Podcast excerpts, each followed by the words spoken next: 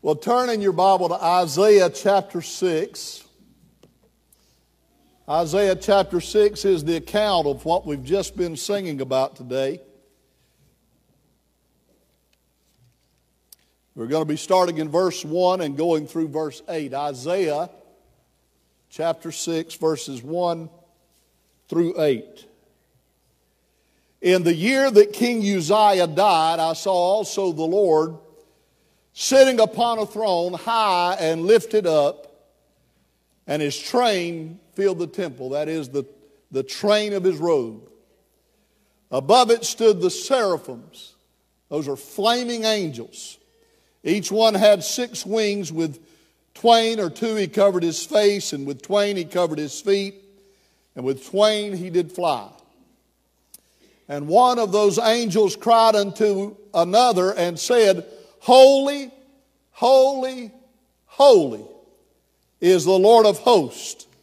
The whole earth is full of his glory. And the post of the door shook or moved at the voice of him that cried, and the house was filled with smoke. Then said I, Woe is me, for I am undone, because I am a man of unclean lips, and I dwell in the midst of a people of unclean lips. For mine eyes have seen the King, the Lord of hosts. Then flew one, flew one of the seraphims unto me, having a live coal in his hand, which he had taken with tongs off the altar. And he laid it upon my mouth and said, Lo, this has touched thy lips, and thine iniquity is taken away, and thy sin purged. Also I heard the voice of the Lord saying, Whom shall I send, and who will go for us? Then said I, Here am I, send me. I want to speak to you this morning on the subject, The King is Dead. Long live the King. Father, in the precious name of your Son Jesus, the King of kings and the Lord of lords, we're asking you, Lord, to touch our hearing today. Yes, Lord, touch my lips. And dear Lord, touch, I pray, oh God, our hearing as we hear the word. Lord, remove every impediment, Lord, to your communication of the Scripture to our hearts today. And we ask it in the precious name of Jesus. Amen and amen. If you are grateful for the word of God, give the Lord Jesus a hand clap of praise. I'm going to read some dates to you, and I want you to see if anything comes to mind when I read these dates to you. July the fourth, seventeen seventy-six. What's that? Okay, April the twelfth, eighteen sixty-one. That's when the Civil War began. That's December the seventh, nineteen forty-one. That was the bombing of Pearl Harbor, which got us involved in the Second World War. How about this one? November the twenty-second, nineteen sixty-three. Kennedy was assassinated. July the twentieth, nineteen sixty-nine. Anybody know what that was? I was just a couple of months old. Anybody know? It's when we landed on the moon. One small step for man, one giant leap for mankind. How about this one? September the eleventh, two thousand one. These are all dates that were life-altering, life-shaping dates, dates that as uh, uh, December the seventh was requ- uh, uh, described by F D R, dates that live on, and he said that date would live on in infamy. Then we have dates that are more personal to us, like the year that I got married. I'm going to ask all the husbands what year you got married. Say it out where your wife can hear it. What, what year? Daddy said, what year was it, Isla? He just, he just looked over there. The year you got married. Unfortunately for some people, that date that they remember is the year they got divorced. Some people remember the year that their first child was born. Some people remember the year that their child finally moved out. Some people remember the year that their child moved back and brought the youngins with them. I wonder in generations to come and in years to come in our life what we will say when somebody mentions the year twenty twenty. You know, my for for years I've looked forward to twenty twenty because I knew that my first child would graduate high school in twenty twenty. And yet, for the rest of his life, when his children ask him, if he ever finds a wife, when his children ask him, what year did you graduate, Daddy? He'll say, it was the year that the coronavirus hit. A lot of things going on in our day in twenty twenty, and the corona is just one of the things. Boy, it has been some kind of year. In fact, somebody said, I wish I'd taken Mama up on her offer when she threatened to knock me in the next year. We tie experiences many times to their contemporary goings-on. Isaiah was experiencing what was up to that point the greatest revelation of God, the greatest vision of the majesty of God, looking into the throne room of heaven and seeing this supernatural, transcendent God sitting on the throne. He was sitting on the throne and he was high and he was lifted up. And yet Isaiah dates that. He ties that into what was going on in his life at the moment. Now you would think that this great vision of God would overshadow everything. But he says, I saw the Lord high and lifted up in the year that King Uzziah died.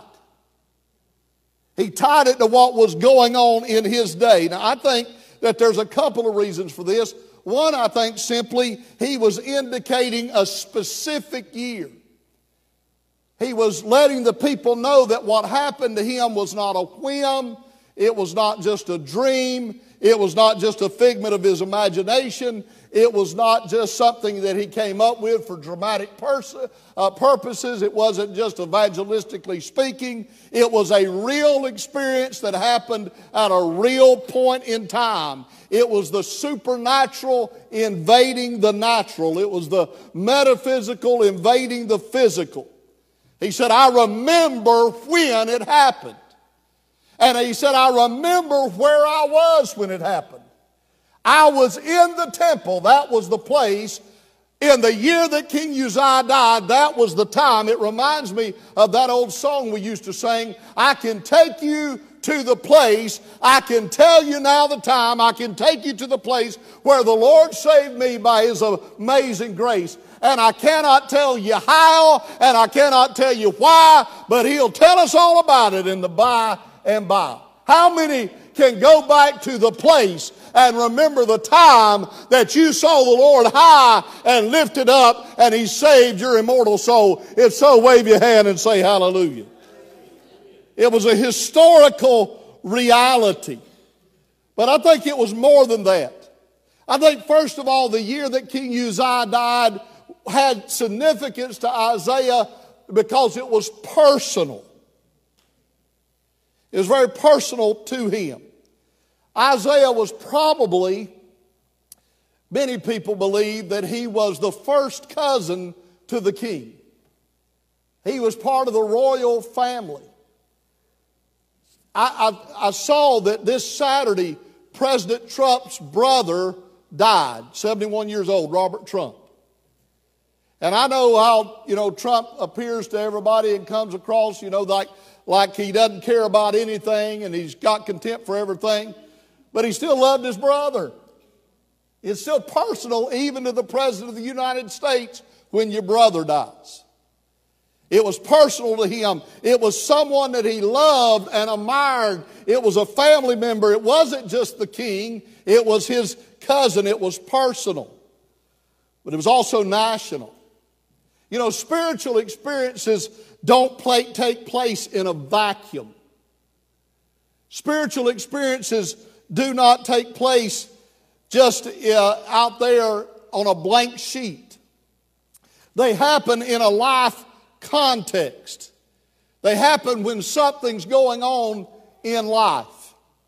And so nationally, it was significant. Let me just, if you'll take your thinking cap for just a moment, let me talk about Uzziah. Uzziah rose to the throne when he was sixteen years old.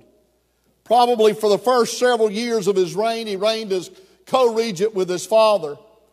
The last ten years of his reign, he reigned as co-regent with his son. But in all, he reigned fifty-two years as the king of Judah. And he was a good king for the most part. In fact, he is listed as, uh, other than Solomon and Jehoshaphat, he is probably the third most prosperous king the, of the period of, of the rules of the king of Judah. His was one of the very most prosperous. In the early part of his reign, guided by Zachariah the prophet, he was faithful to God, and he did that that was right in the eyes of the Lord.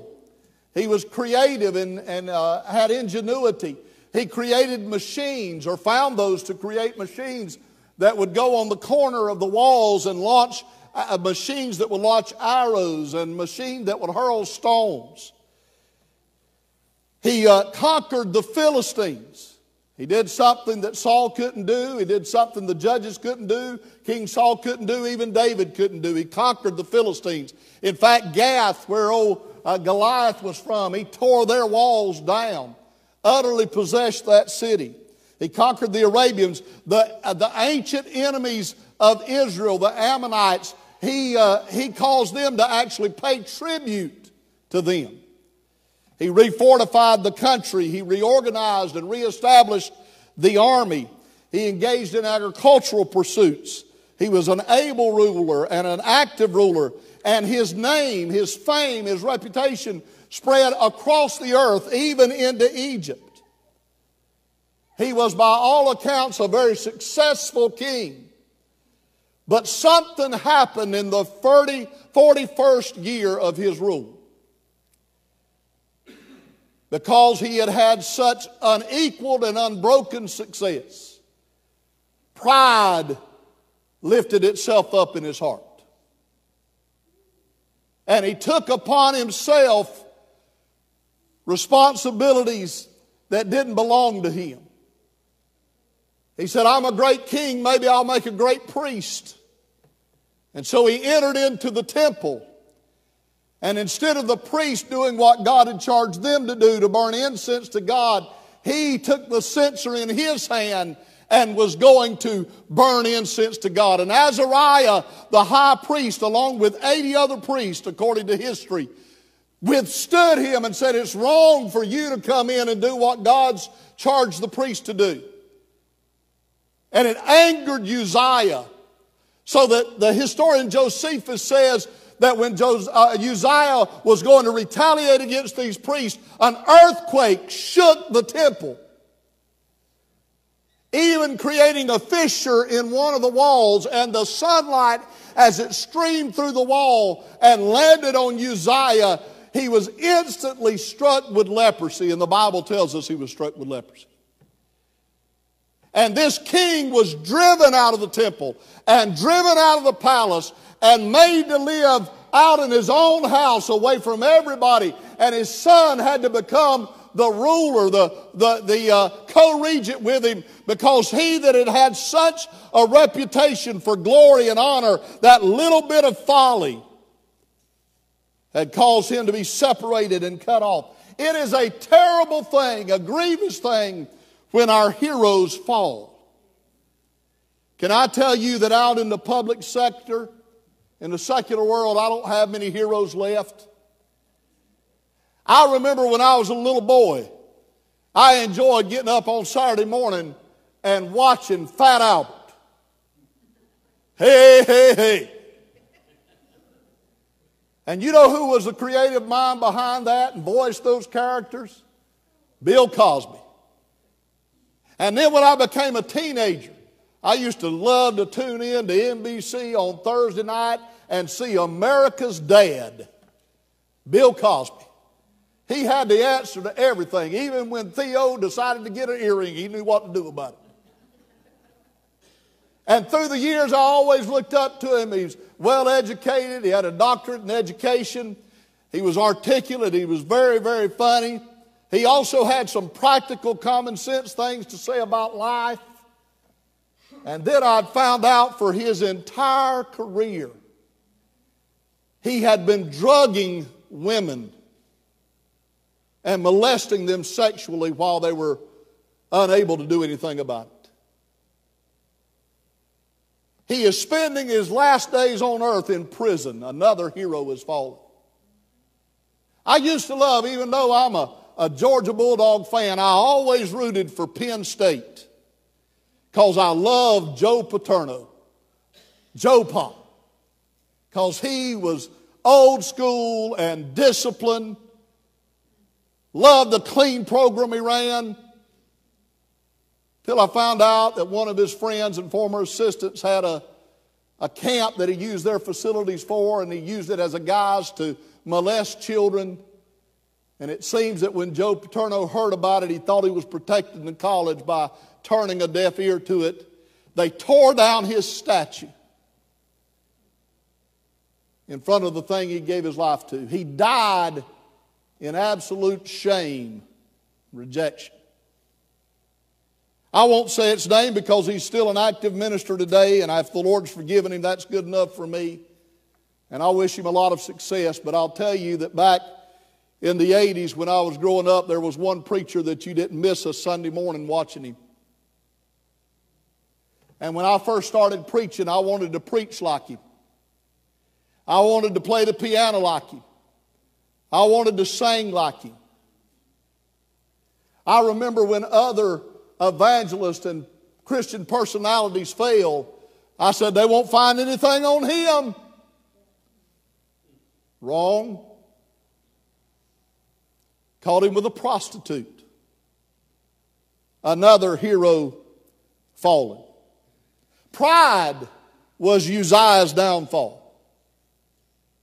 February the fourth, twenty twenty. Doesn't that seem like a lifetime ago, February? Feels like we've lived a thousand lifetimes since February. It, February fourth, twenty twenty, President Trump stood and joined both houses of Congress on the floor of the House of Representatives and gave the, speech, uh, the State of the Union speech. And everything he touted, everything was just growing up, ro- coming up roses. The economy was up. Jobs were up. Seemed like he had the Midas touch. Everything was gold. And I thought to my, myself, he'll go back in in a landslide. He seemed unstoppable.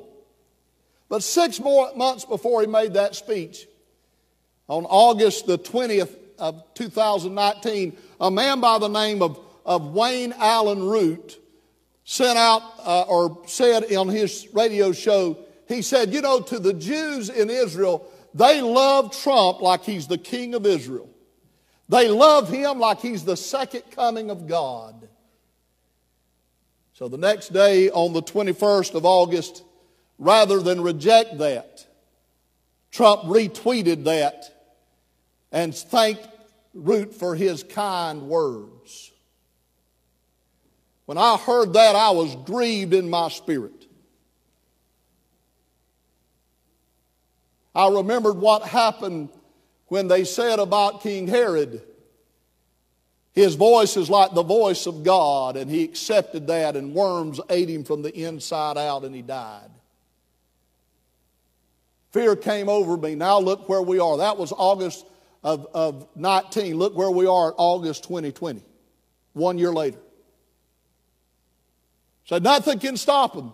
Nothing but a little bitty old virus that you can't see. Nothing but riots in the street. Nothing but violence. You say, you think Trump won't go back in or will go back in? I don't know. You think all this is happening because of that? I don't know. I'm not telling you why things have happened. I'm just telling you what happened. I'm just telling you what happened. Boy, are we in a mess. When Uzziah died, Jotham became the king apparent. And he was a wishy-washy, weak leader. The reforms and the gains and the spiritual revival that all was happening under Uzziah began to unravel. For ten years, you had a weak, impotent king in exile and a weak, impotent co-king on the throne. And Isaiah said, that's the kind of mess we were in when I went into the temple. My hero had, had for ten, eleven years been laboring under the judgment of God with leprosy. His weak son on the throne. Things were going so good. And now things are going so bad. And Isaiah and the rest of the country wanted to know, who's in control? And I would ask you that today. Who's in control? And to whom are you going to look? You look to the political right, and you see greed and arrogance and hypocrisy. You look to the political left, and you see rebellion, lawlessness, and perversity. Who's in control? What are you going to look at? Who are you going to look to? Things were out of control, and then Uzziah died. Am I the only one that feels like that something precious had died in America? I've tried to identify my emotions, and I've, I have thought that the emotions that I had was, was worry or anxiety, but I'm identifying the emotion that I'm experiencing now, and it's grief. It's grief. Something precious has died, out of control, and the hopes that we had dashed, dead, and gone. But it was in that moment that Isaiah said, I went to the temple. And when everything was out of control, and the things that I loved were buried in a Judean tomb and fading away into dry bones, in that moment I went to the temple and I saw the Lord high and lifted up, and the train of his robe filled the temple. This sermon could very easily be called Seeing God in the Time of Crisis. The king is dead, he said. That was a fact. Doesn't do any good to hope things are better, to pretend things are better, to bury our heads in the sand. We've got to face reality head on, look it in the eye and say, it is what it is. The king is dead. You remember when Joshua was charged with going into the promised land and conquering the promised land and Jericho, God looked at him and told him the truth. Joshua, Moses, my servant, is dead. But as I was with Moses, so I'll be with you. When Jesus called his disciples to follow him, they said, let us bury the dead first. He said, let the dead bury the dead. Come and follow me. We've got to face the reality that things have changed and may never be the same again. But when things on earth change, that doesn't affect what happens in the throne room. The one on the throne has not, will not, cannot change. He's the same yesterday, today, and forever. No variableness with him, no shadow of turning with him. He's undaunted, unmoved, unchanged by the circumstances of life. But Isaiah wasn't unchanged. Isaiah wasn't unmoved. It might not have affected the throne room, but it affected Isaiah. It affected the nation. And I'm reminded what they say in Europe when a head of state dies. In the same breath, here's what they say. The king is dead. Long live the king. They don't even pause. They say one king is dead, but there's another king that's alive. The king is dead, long live the king. And in verse one he said, in the year that King Uzziah died. But in verse six he said, I, mine eyes have seen the king. And I want you to know that the king is dead, but long live the king. He's still the King of Kings. He's still the Lord of Lords.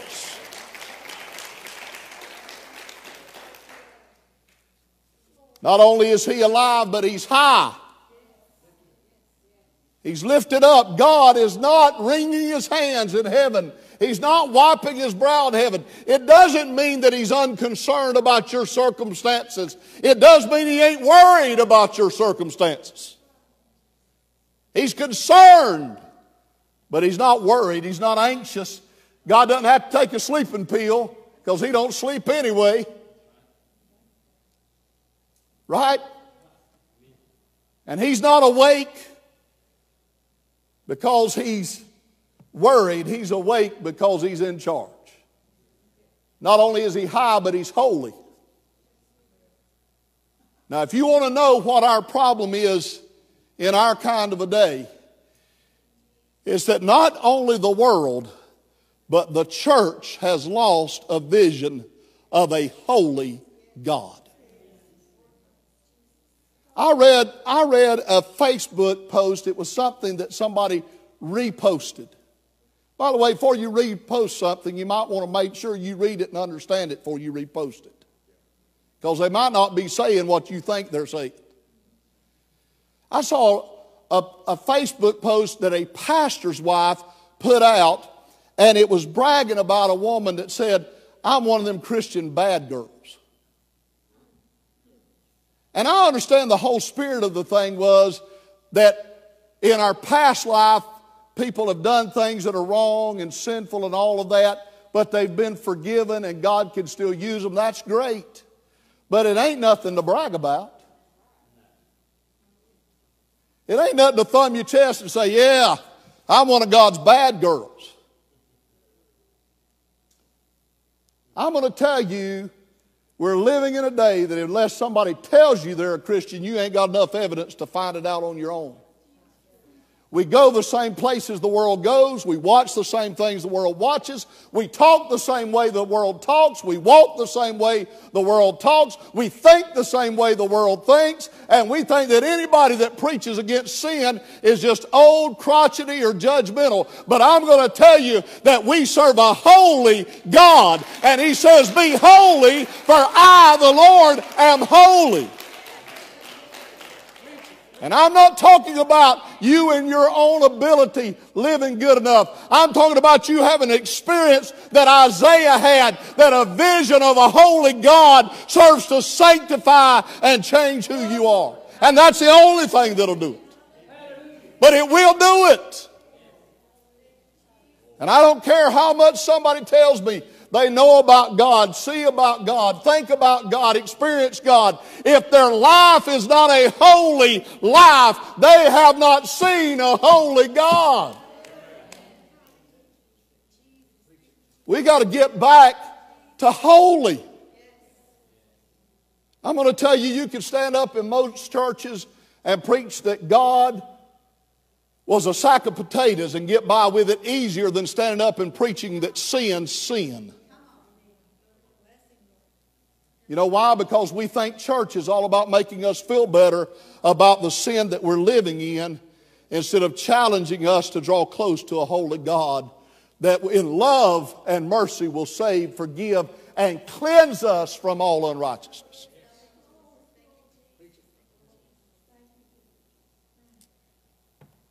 We don't need an uplifting. We need an undoing. We don't just need just another emotional service that will uplift our spirits.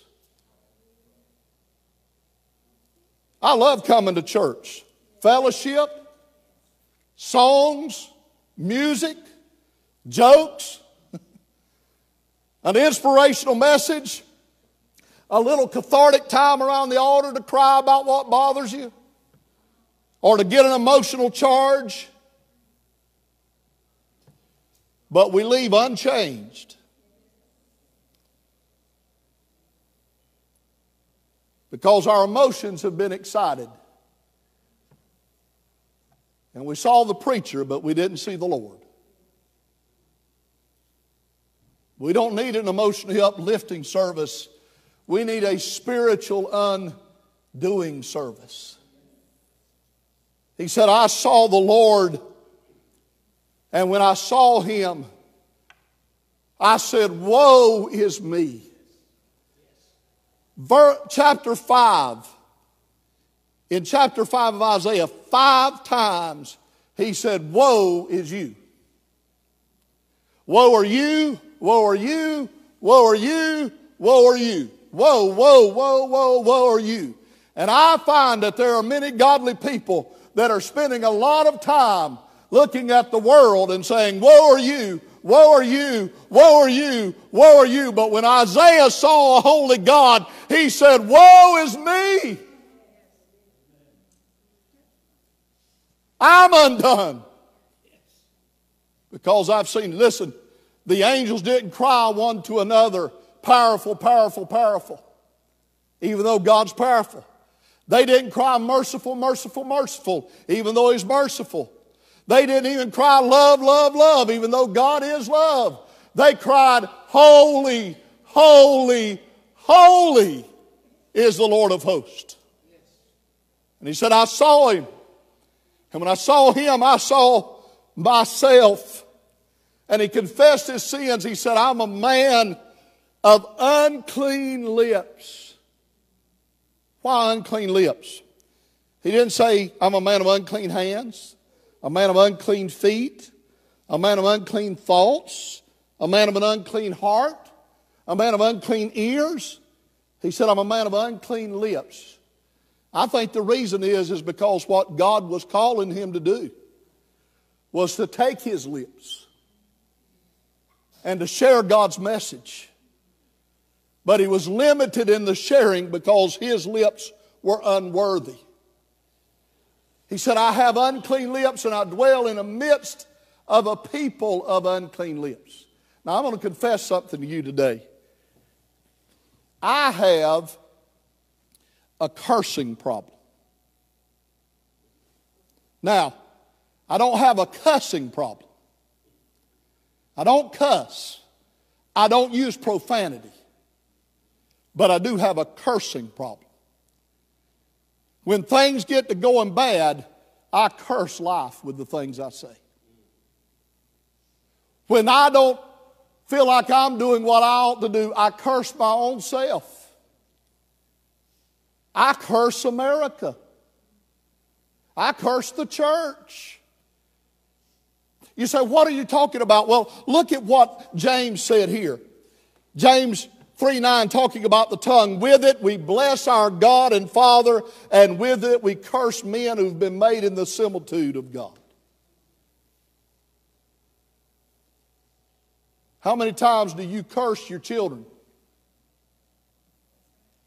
You say, you know, out of fear, maybe you got a, a family member that's,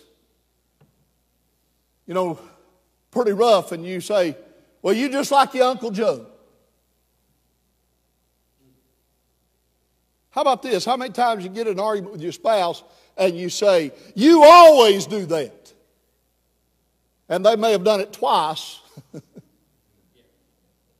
Do you understand what I'm talking about when I'm talking about cursing people? Not cussing, but using this mouth to speak death instead of life. Proverbs eighteen twenty-one, death and life are in the power of the tongue, and those who love it will eat its fruit. You can speak life or you can speak death. Matthew twelve thirty-six, thirty-seven, but I say to you that every idle word that men may speak, they will give an account of in the day of judgment. For by your words you will be justified, or by your words you will be condemned. I pastored a little lady. She was up in her nineties. She had uh, two son-in-laws that were retired state overseers. She was a fixture in that church. And one day we were uptown, and I saw her and her daughter, and her daughter, she had a walker, and on the walker it had a little pouch in the front of it. And her daughter was taking her walker and loading it, folding it up and loading it in the trunk. And out of that pouch fell a little travel-sized Kleenex packet. And I said, "Sister Exie, you dropped your cigarettes." And she said, "You know, Pastor, we're going to give an account of every idle word." I said, "Yes, ma'am, you're right." I looked up that word idle. You know what it means? Lazy, unemployed, unemployed, barren, slow, without work. That we throw language around that's not productive. It's not causing anything to grow. It's not accomplishing anything. We just throw it around. You know, there's an old proverb, it's not in the scripture, but there's an old Indian proverb that says every word that we speak ought to pass through three gates. At one gate, the guard asks, "Is it true?" At the next gate, the guard asks, "Is it kind?" And at the last one, the guard asks, "Is it necessary?" I wonder how many words I'd have left if I let them pass through those three gates before they got out. Somebody said, "I don't think before I speak because I like to be as surprised as everybody else what I say."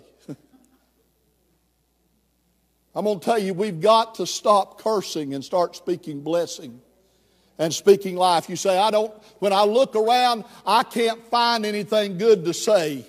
I found something good to say. Speak the word of God over your nation. Speak the word of God over your home. Speak the word of God over your church. Speak the word of God over your children. He said, "I'm unclean." And the angel came with a coal from off the altar, touched his lips. He said, "My iniquity is taken away and my sin is purged." He said, "The year that King Uzziah died, I saw the Lord."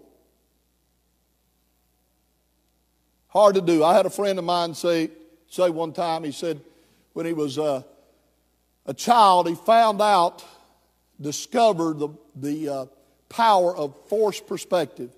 He said the preacher would be in the pulpit. And he said, "I held my thumb up and I could still see the preacher." He said, "But I slowly kept bringing my thumb closer and closer and closer." And he said, "When I got the thumb close enough, I couldn't see the preacher from my thumb. My thumb was bigger than the preacher." COVID nineteen. Rioting in the streets. A mess of a political system. Trouble at home. Your perspective of the things that are going on in this world can hide your view of a holy God. And somebody says, "Can't you see the trouble we're in?" To which I say, "Can't you see the Lord is on the throne, high and lifted up?" What are you looking at? Praise the Lord. Would you stand and raise your hands to the Lord today? Hallelujah. Praise the name of Jesus. Just begin to praise Him right now. Hallelujah. Hallelujah. Hallelujah. Praise the name of the Lord.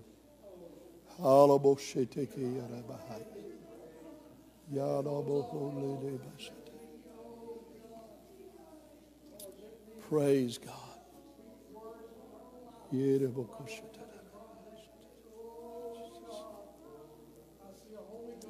Praise God.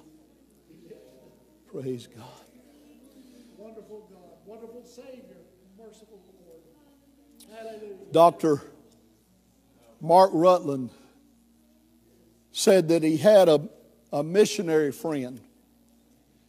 He said, "For some reason, I always wanted to go and see Mount Everest." And he said, "I was sent to a missionary conference. And it was right near Mount Everest, and I made plans to go. And when my guide picked me up, he kept telling me, now it's a lot bigger than you think. He said a fog had rolled into that part of the world. You, he could barely see how to drive, and I, I was so disappointed. I didn't think I'd be able to see Mount Everest because of the fog. He said, then we got there, and we walked up to the platform, and I stood there, and he said, now look, and you can see Mount Everest.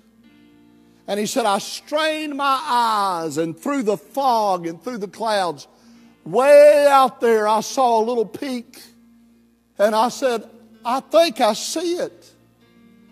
And the guide came over to me and put his hands on each side of my head and turned my eyes upward. He said, I told you it was bigger than you think. I looked up and I saw Mount Everest high above the clouds, above the fog. Right now, you and I are looking through the fog of the confusion of this world, and we're just trying to trace the hand of God that maybe way out there I could see him.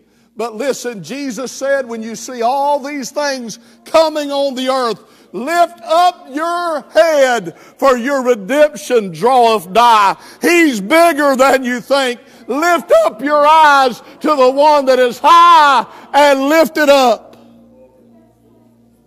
I'm going to open this altar, and I'm going to tell you, I know that we've got health concerns. I get that. Wear your mask. If you don't have one, put your sleeve over, whatever you need to do. But I'm going to tell you, you've got more important concerns than just your body. You've got your spirit.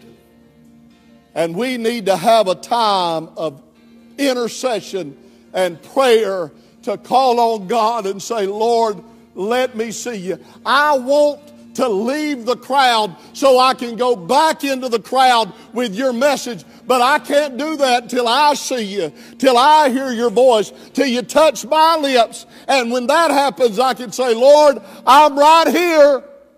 Send me.